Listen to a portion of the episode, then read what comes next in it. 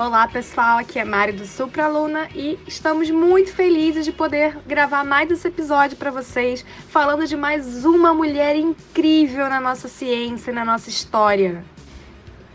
Esse podcast tem como objetivo falar de grandes mulheres que passaram pela nossa história, pela nossa ciência e falar dessas mulheres que deixaram aí pra gente um enorme legado pra nossa história, né? Uma enorme contribuição para nós. Não importa a época, as mulheres sempre estiveram presentes na história e na ciência. Só que, infelizmente, elas não são tão faladas. E é para isso que estamos aqui com Mulheres de Vênus, para trazer essas mulheres para a cena principal. Espero que ao ouvir o nosso podcast semanal, você se sinta inspirado por essas mulheres incríveis que ajudaram a escrever a história da ciência e da humanidade. E lembre-se, o lugar da mulher é onde ela quiser e inclusive na ciência. Vambora começar esse episódio porque eu já estou ansiosa. E é com o maior prazer que eu dou boas-vindas à nossa nova integrante, Fernanda, que administra a página Espaço do Conhecimento. Fernanda, bem-vinda ao time das Mulheres de Vênus e vamos trabalhar junto aí nessa divulgação do trabalho dessas grandes mulheres. Então vamos para a nossa homenageada de hoje. Nossa homenageada é a Cecilia Payne-Gaposchkin, que foi uma astrônoma e astrofísica britânico-americana.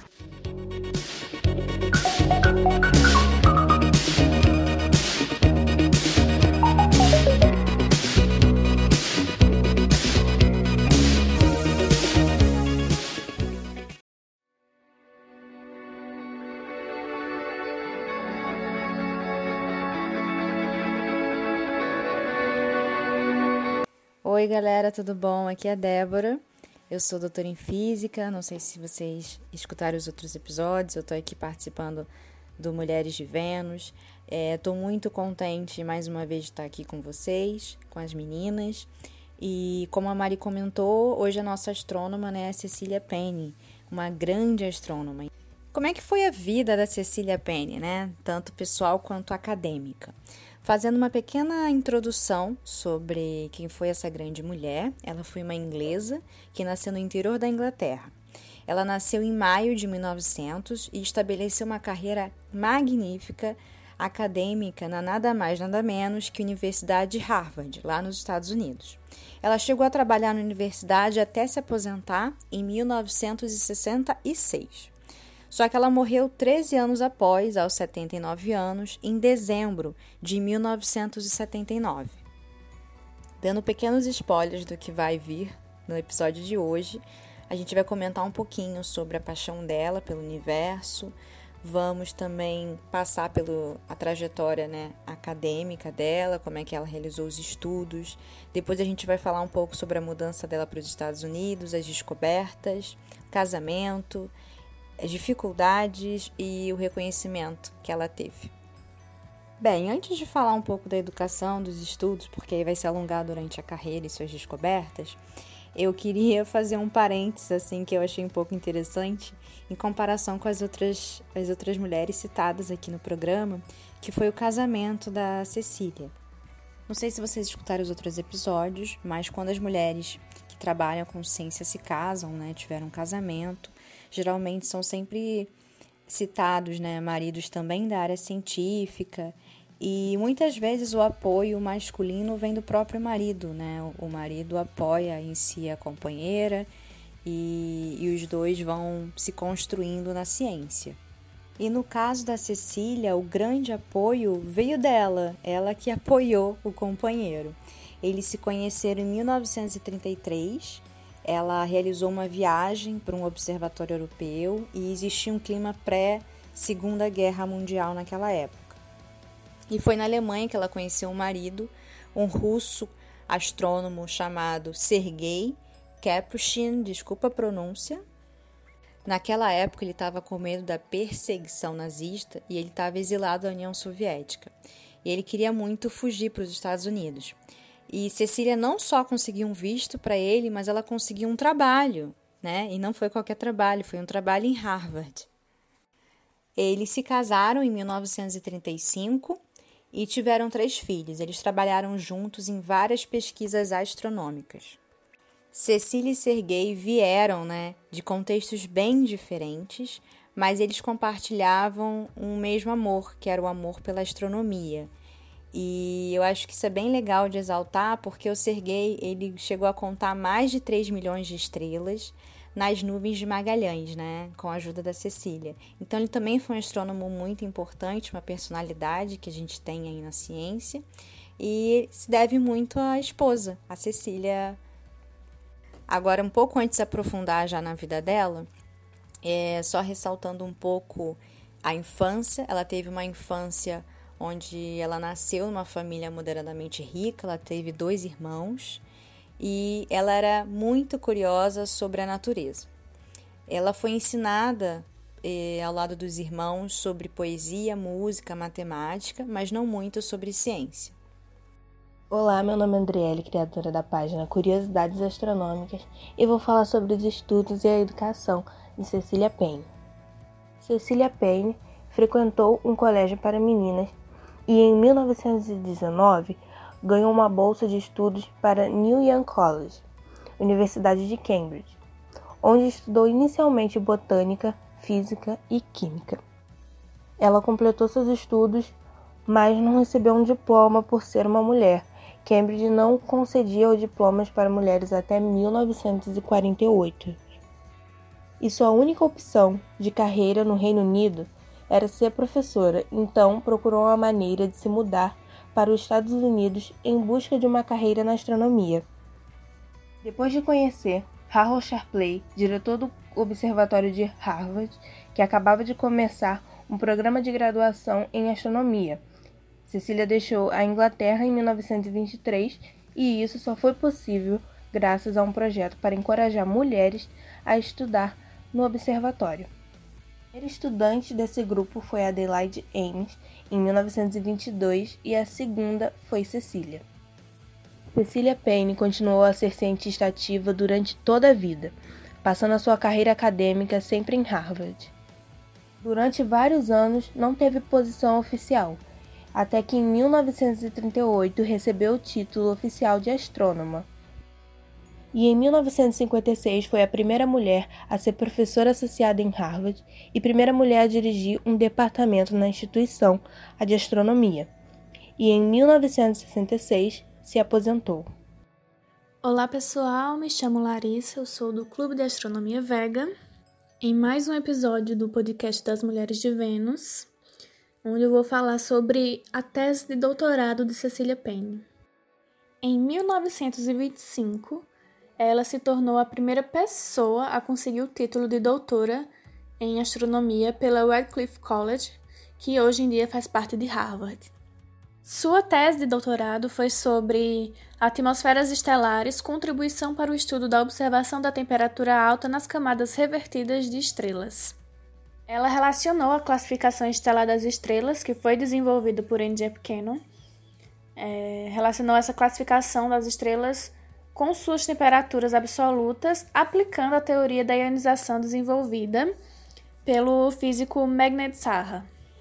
A ionização é o processo pelo qual um átomo ou uma molécula adquire carga negativa ou positiva ao ganhar ou perder elétrons. Então, ela aplicou essa teoria da ionização desse físico. Na época em que ela desenvolveu a tese dela, já era conhecido que a maioria das estrelas produziam a radiação contínua, mas que elementos que estavam presentes na atmosfera dessas estrelas absorviam parte da luz, o que produzia linhas espectrais. Linhas espectrais são constituídas por linhas bem definidas, onde cada uma dessas linhas correspondem a um comprimento de onda particular. Cada uma dessas linhas representa uma cor distinta e esse espectro é característico de cada elemento da tabela periódica no estado atômico. Ou seja, se você pesquisar no Google o espectro de linha de um determinado elemento da tabela periódica, você vai encontrar um espectro eletromagnético onde tem linhas escuras na vertical presente em determinadas posições desse espectro. E cada linha dessa vai representar um comprimento de onda particular daquele elemento químico. Mas um átomo só pode absorver um fóton se esse fóton tiver uma certa quantidade de energia. E através dessa absorção, se o fóton tiver uma certa quantidade de energia, quando ele é absorvido, forma as linhas espectrais. E fica claro que as intensidades relativas dessas linhas espectrais são fortemente dependentes da temperatura de uma estrela, porque cada linha espectral tem uma temperatura específica. E se uma estrela é muito mais quente ou muito mais fria do que essa temperatura, então as linhas escuras verticais que são formadas nesse espectro serão fracas. E para quantificar esse efeito, é necessário saber como a temperatura afeta o número de átomos que estão em estado favorável para absorver esses fótons. E para fazer isso, Payne utilizou a teoria da ionização térmica, que foi desenvolvida por Meghnad Saha, que eu já mencionei anteriormente. Payne usou esse tipo de análise para atribuir as classes espectrais a temperaturas. E essa escala que ela publicou na tese dela é quase exatamente a mesma que a gente usa hoje. As classes espectrais é aquela classificação estelar que foi desenvolvida pela Annie Jump Cannon, onde existem as classes O, B, A, F, G, K e M. E as estrelas estão inseridas nessas classificações de acordo com suas temperaturas. E a classe O são as classes que tem as maiores temperaturas de estrelas, enquanto que a classe M é a classe que tem as menores temperaturas de estrelas, ou as estrelas com as menores temperaturas. Cecília inseriu uma tabela em sua tese, onde ela atribui as temperaturas das estrelas a essas classes. Eu vou citar aqui duas para exemplificar esse trabalho dela. A classe O, que é a classe onde tem as estrelas de maiores temperaturas, ela disse que essa temperatura variava entre 25 e 35 mil kelvins, enquanto que hoje a gente sabe que as estrelas que pertencem a essa classe têm a partir de 30 mil kelvin de temperatura. E a classe M, que é a classe que tem as estrelas de menores temperaturas, ela atribuiu a essa classe uma temperatura de 3.000 Kelvin, enquanto que hoje, a tabela aceita hoje, essa classe varia entre 2.400 a 3.700 Kelvin de temperatura. Payne descobriu que a maioria dos elementos nas estrelas tinha aproximadamente a mesma abundância relativa que os elementos da crosta terrestre. E isso faz sentido, dado que sabemos hoje, já que a Terra e o Sol foram formados a partir do mesmo material. Mas o hidrogênio e o hélio eram exceções. Na verdade, eles eram cerca de 1 milhão de vezes mais abundantes do que alguns dos outros elementos, que é aproximadamente o que a gente conhece hoje. Dessa forma, ela estabeleceu que o hidrogênio era o principal componente na constituição das estrelas e, portanto, o elemento químico mais abundante no universo. Olá pessoal, tudo bem com vocês? Dani aqui do Planeta Inusitado, de volta em mais um episódio do podcast das Mulheres de Vênus.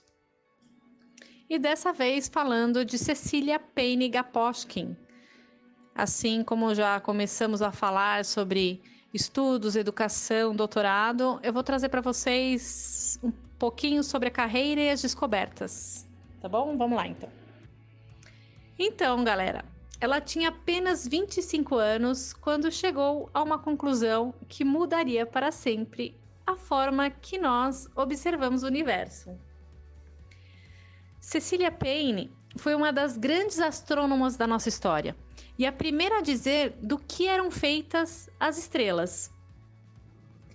Apesar disso, a carreira dela nunca foi fácil. Ela também foi uma daquelas mulheres que tiveram que enfrentar o ambiente machista que dominava a ciência e o ensino na época. Assim como já foi falado, Cecilia Payne nasceu na Inglaterra em 1900 e completou seus estudos de física e química no começo da década de 1920, na Universidade de Cambridge, na Inglaterra. E essa instituição de ensino, da qual Cecília frequentou, ela permitia a presença de mulheres, mas não lhes concedia nenhum título universitário oficial, né? Um absurdo isso. Mas isso não detinha Payne-Gaposchkin de jeito nenhum. Em busca de uma carreira na astronomia, ela foi decidida e foi estudar nos Estados Unidos, onde imaginava que teria muito mais oportunidades. E em 1923, chegou ao Observatório de Harvard. E esse Observatório de Harvard, para onde Cecília Payne foi, nos anos entre 1885 e 1927, o observatório empregou cerca de 80 mulheres para estudar fotografias de estrelas em placas de vidro. Essas mulheres eram conhecidas como mulheres computadores de Harvard, e elas fizeram grandes descobertas astronômicas. Entre essas descobertas, galáxias, nebulosas e a criação de métodos para medir as distâncias no espaço. E enquanto Cecília trabalhava nesse observatório, ela usou do aprendizado dela na área de física quântica para fazer uma descoberta revolucionária, que foi determinar a composição das estrelas. E durante essa pesquisa para o seu doutorado, em 1925, a astrônoma chegou à conclusão de que as estrelas são compostas de hidrogênio e hélio. Não, gente, olha só que absurdo. A conclusão a que ela chegou, né, que as estrelas eram formadas de hidrogênio e hélio, essa conclusão foi contestada e até ridicularizada na época. E vocês sabem o motivo? É porque o resultado entrava em conflito com a crença de que as estrelas tivessem uma composição química similar à da Terra. Por isso, o famoso astrônomo Henry Norris Russell recomendou que Payne-Gaposchkin retirasse essa ideia de sua tese, dizendo que isso era claramente impossível. Nossa, fala sério, né? A mulher descobriu o negócio e aí ela simplesmente foi ridicularizada. Não, isso não é verdade, então você não pode colocar isso na sua tese. É, então, mas a descoberta acabou sendo confirmada. Em 1929, o próprio Russell reconheceu que Payne tinha razão. Mário da Supraluna aqui. É, Dani, o mais interessante é que se fosse um homem nessa época levantando essa teoria, provavelmente o Russell não teria agido dessa maneira, teria dado mais crédito ao trabalho, né? Mais uma vez, aí a gente vê as mulheres enfrentando dificuldade para fazer ciência e ter o seu espaço. E o pior de tudo isso é que ele só reconheceu o trabalho dela porque ele chegou a esse mesmo resultado através de meios diferentes. Mas ele só reconheceu porque chegou a esse mesmo resultado. E ainda pior, muitas vezes ele recebe o crédito pela sua descoberta. Veja só que absurdo. Muita injustiça, né? É toda uma luta mesmo para as mulheres conquistarem o espaço e serem reconhecidas. E continuando a história, os astrônomos Otto Struve e Velta Zibegs classificaram a tese de Payne como a mais brilhante já escrita na astronomia. E mais tarde foi publicado como um livro, Stellar Atmospheres, ou Atmosferas Estelares. E por falar em sua carreira em Harvard, Cecília Payne teve dificuldades para conquistar seu lugar. Entre 1927 e 1938, ela atuou como assistente técnica do então diretor Harlow Shapley, mas não lhe deram nenhum posto oficial. E ela não conseguia esse posto oficial por causa do presidente de Harvard, que tinha um pensamento misógino.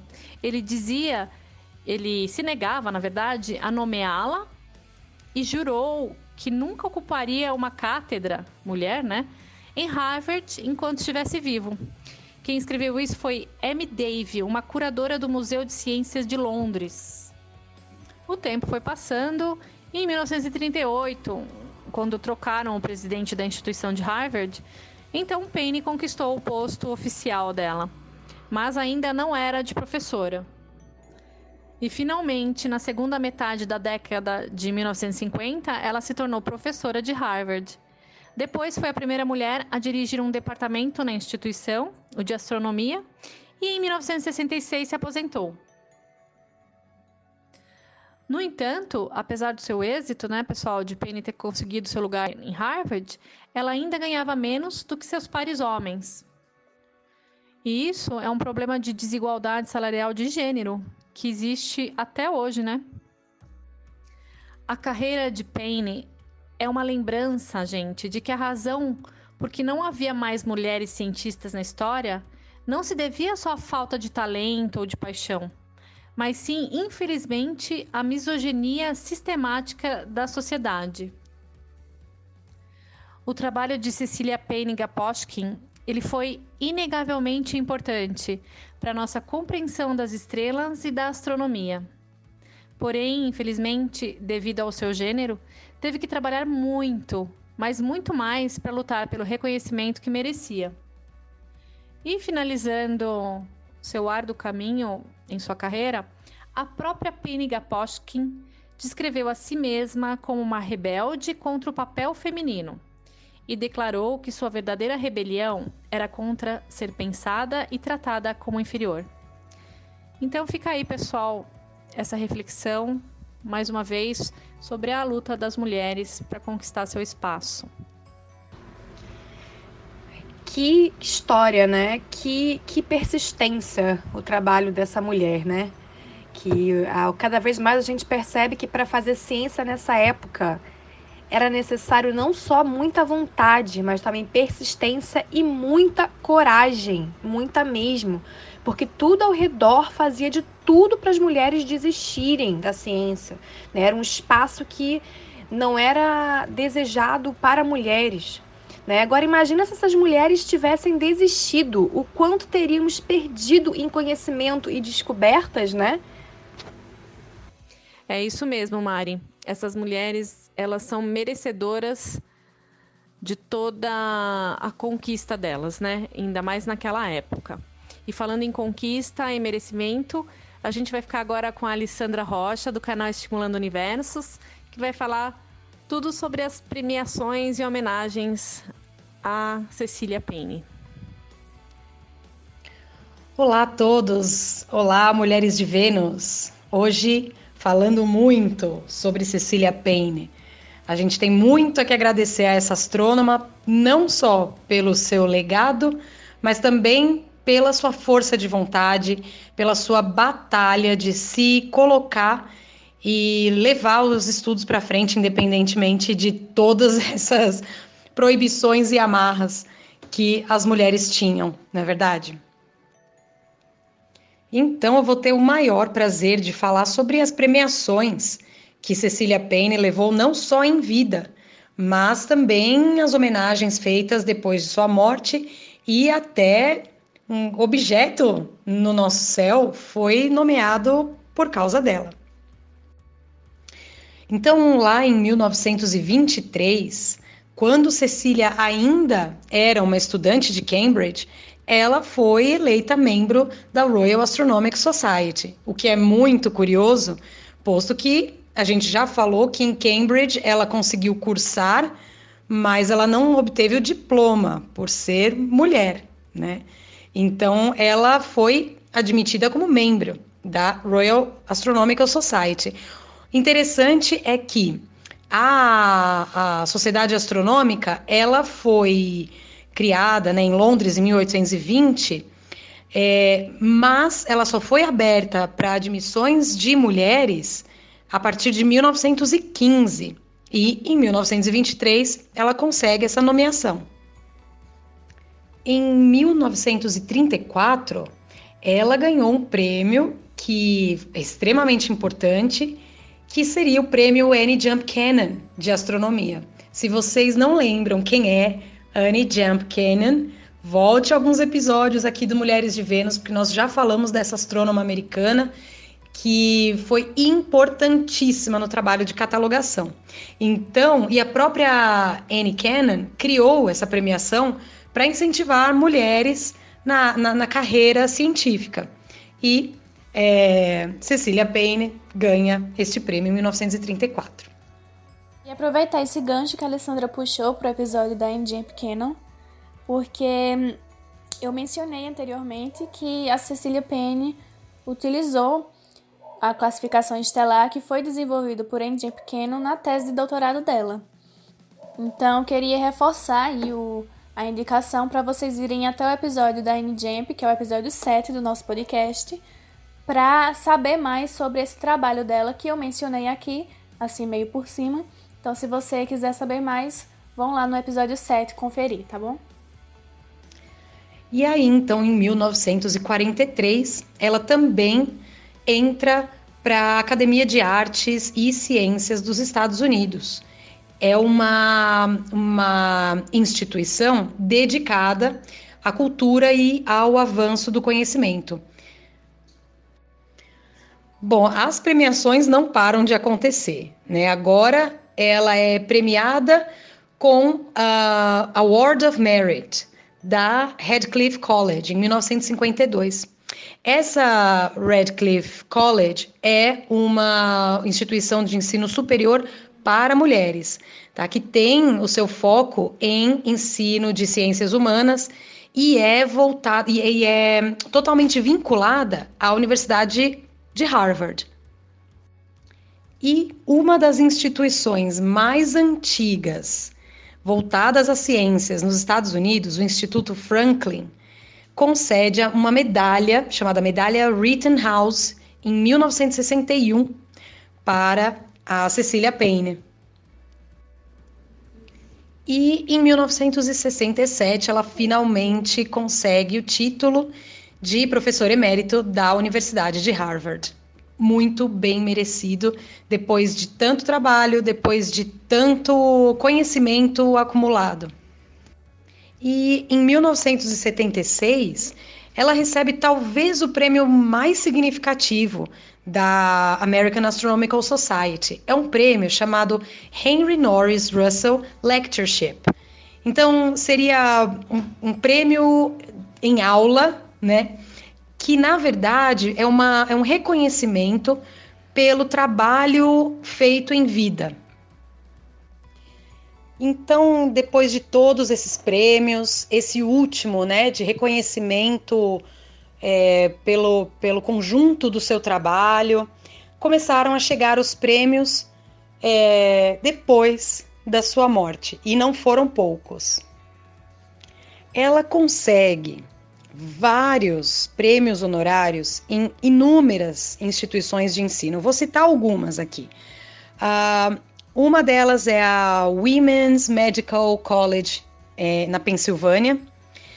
Outra é Colby College, Western College, Smith College, Wilson College e Rutgers University. Todas essas universidades e faculdades premiaram postumamente o trabalho desta grande astrônoma. Outra grande homenagem foi ter o seu próprio nome em um dos telescópios do programa ASAS-SN. Esse programa, em inglês, é All Sky Automated Survey for Supernovae. É um programa de busca de supernovas. E um dos telescópios leva o nome de Cecília Payne. E é claro que, ganhando tantos prêmios assim, o nome dela também iria ser usado para premiar, né? Então, o Instituto de Física também criou um prêmio chamado Cecília Payne Medal and Prize, que acaba premiando contribuições na área da pesquisa de física, não só na pesquisa, mas na aplicação e na educação, no ensino da física. E também esse instituto, através desta premiação, consegue subsídios para investir em grupos de novas pesquisas e também novas teses de doutorado. Muito interessante. E este prêmio recebeu este nome em 2008. Então, né, a gente está falando aí lá do início do século XX, né, 1930, 1940, onde ela desenvolveu todo o seu trabalho e pesquisa, e em 2008, início do século XXI, nós ainda premiamos estudantes e profissionais da área da física que devem ter o máximo orgulho de receber esta medalha e esse prêmio. E depois dessa enorme lista de premiações, reconhecimento pelo trabalho feito, nada mais justo do que Cecília Payne ter ganhado para si um asteroide. Estamos falando do pequeno corpo do sistema solar chamado 2039 Payne-Gaposchkin. Ele foi descoberto em 1974, ele fica ali na região externa do cinturão de asteroides, tem mais ou menos 14 quilômetros de diâmetro.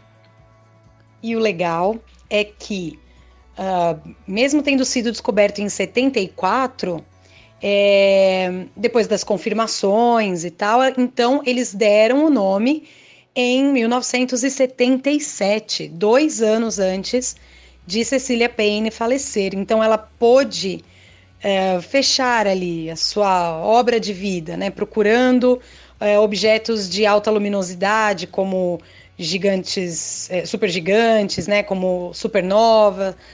Ela pôde ter esse reconhecimento até eternizado em um asteroide que fica lá no cinturão principal. Ai, Alessandra, que legal! O bom é que ela recebeu essa homenagem ainda em vida, né? Que muitas vezes essas homenagens são póstumas, mas ela recebeu ainda em vida e pôde descansar sabendo que ela foi eternizada, como você falou. Outra forma que ela também ficou eternizada foi que hoje em dia os astrônomos ainda utilizam os espectros para medir a abundância dos elementos nas estrelas, sendo que quanto mais a tecnologia avança, melhores os métodos ficam, né? E foi publicado recentemente um algoritmo de aprendizado de máquina que se chama Rede Neural Artificial. Esse método foi criado para determinar as abundâncias estelares dos espectros. E o nome desse método é Payne, que é em homenagem a Cecília, devido ao seu trabalho, né, com os modelos espectrais físicos. Então, outra forma dela ter sido eternizada. Olá, bom dia, boa tarde ou boa noite para as mulheres de Vênus. Meu nome é Fernanda Marinho, eu sou nova por aqui, administro a página Espaço do Conhecimento lá no Instagram e eu estou muito feliz, muito honrada de poder participar desse projeto. Aceitei o convite com muito amor e hoje nós vamos falar da Cecília Payne, que revolucionou a forma como a gente enxerga o universo, o mundo e até nós mesmos, né? A Cecília Payne, como qualquer mulher daquela época, teve muita dificuldade na sua carreira acadêmica. Se hoje já é difícil para uma mulher ingressar na carreira científica, naquela época era muito mais difícil ainda. Infelizmente, esse é um problema atual. Mas, apesar de toda a dificuldade, ela se manteve ativa na ciência durante toda a sua vida. E isso é uma prova muito grande do amor que ela tinha pela ciência e um legado que ela deixa para todas nós. Pois, apesar das dificuldades, ela nunca baixou a cabeça e sempre correu atrás dos seus sonhos, conseguindo realizá-los. Um dos seus sonhos era dar aula em Harvard e ela conseguiu isso. Infelizmente, esse título de professora tardou muito a ser contemplado a ela, mas ela conseguiu. E após ela se aposentar, em 1966, ela continuou seus trabalhos no ramo da ciência. Dessa vez ela estava estudando estrelas de alta luminosidade para tentar entender como a nossa Via Láctea funciona. Então, vocês podem perceber que ela é uma mulher com um amor incondicional pela ciência. E todo esse amor dela pela ciência acabou inspirando uma série de outras mulheres. Dentre essas mulheres está a Joan Feynman, que é irmã do Richard Feynman. Joan Feynman, para quem não conhece, é uma astrofísica norte-americana e teve diversas contribuições para a comunidade científica, dentre elas a que a fez ficar mais famosa foram os estudos com as auroras, a previsão de ciclos solares e a previsão de partículas de alta energia que poderiam vir a atingir espaçonaves. E um fato legal, um fato interessante, é que Joan Feynman está viva até hoje. Ela tem 93 anos, então você consegue achar alguns materiais mais recentes. Ela fala sobre Cecília Payne, ela fala sobre o apoio do seu irmão. Ela fala que, apesar do irmão apoiá-la, né, a família tinha esse pensamento de que ciência não era para mulher. E como Cecília Payne a ajudou a ingressar na ciência e a não ter medo de seguir seus próprios sonhos. apesar do podcast ser sobre Cecília Payne, eu achei interessante trazer essa história para mostrar que ela, de fato, revolucionou a vida de outras mulheres, tanto no seu tempo quanto além do seu tempo, e continua inspirando hoje com certeza. Um fato interessante a se pensar é que povos de civilizações antigas olhavam para o céu, viam pontos brilhantes e se perguntavam: o que são esses pontos brilhantes? E essa pergunta deu origem ao que hoje a gente chama de astronomia. E saber que Cecília Payne foi a cientista que descobriu a composição química do que é feito as estrelas, ou melhor, os nossos pontos brilhantes no céu, isso é muito gratificante, é muito revolucionário. E isso tudo aos 25 anos, gente, imagina aí. Então hoje, quando a gente estuda astronomia, os conceitos básicos de astronomia, a gente vê que a composição química do universo é cerca de 75% de hidrogênio. E essa resposta é graças à pesquisa de Cecília Payne. Então não tem como falar de astronomia e não citar a importância do trabalho dela. Como a Dani mencionou anteriormente aí, infelizmente ela foi apagada da história e o crédito pela conquista dela foi dado ao Henry.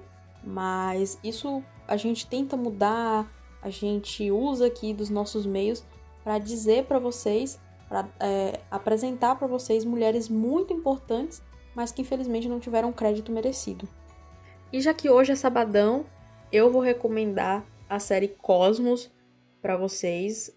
A série Cosmos, tanto apresentada pelo Carl Sagan, quanto apresentada pelo Neil deGrasse Tyson, mas em especial a apresentada pelo Neil, porque no episódio 8 da temporada 1, intitulado Irmãs do Sol, se não me engano, na tradução ficou uma coisa parecida, você tem uma animação que conta um pouco da história da Cecília Payne, e é muito bom. Você pode assistir a série na ordem, né?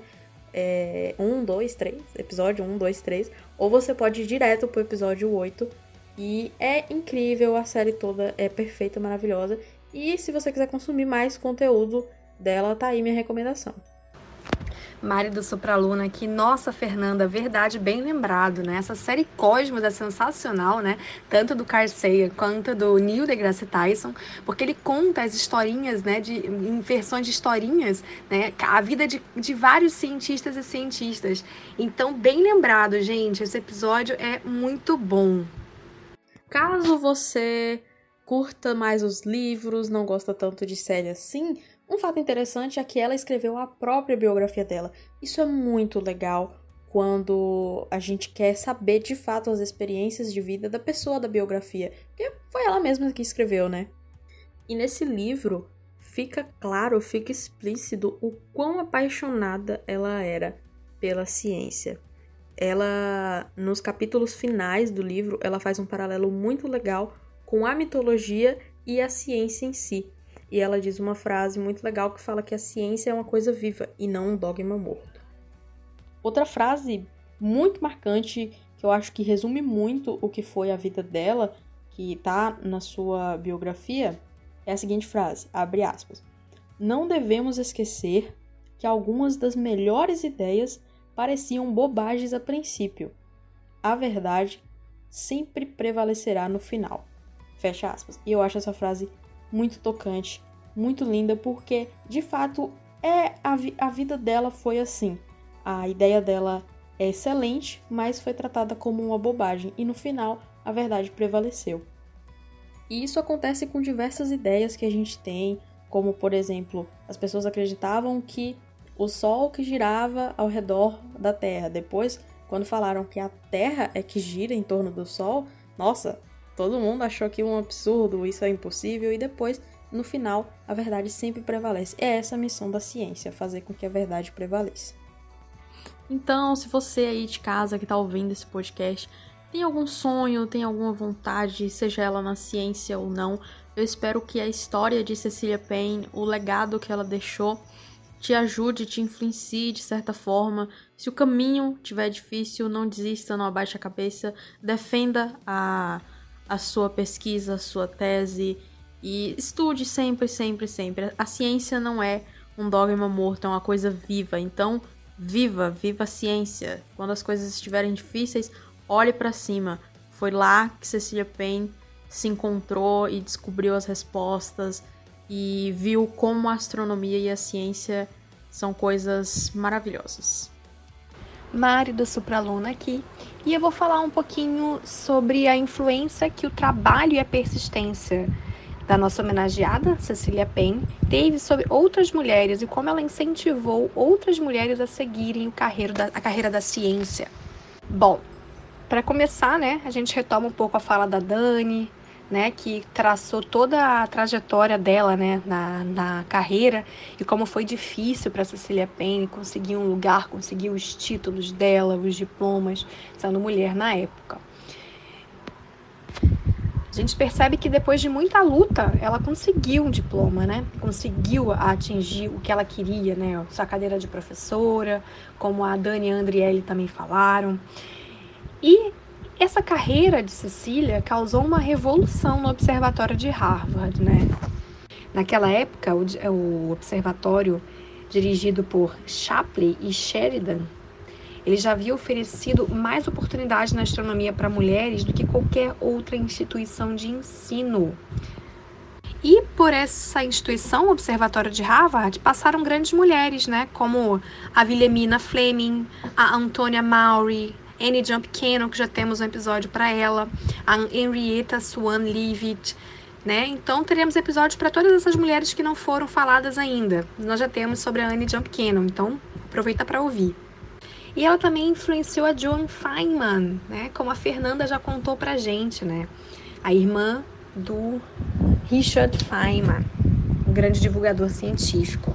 E enquanto a família da Joan Feynman a desencorajava, né? Principalmente a mãe e a avó, ela viu o trabalho de Cecilia Payne publicado em um livro de astronomia.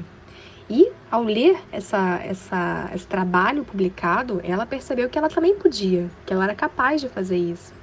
Então, ela seguiu adiante inspirada pela Cecilia Payne. Impressionante como a história da Cecilia Payne é sensacional, né? Assim como todas as histórias que nós temos, né? De todas as mulheres das quais nós falamos.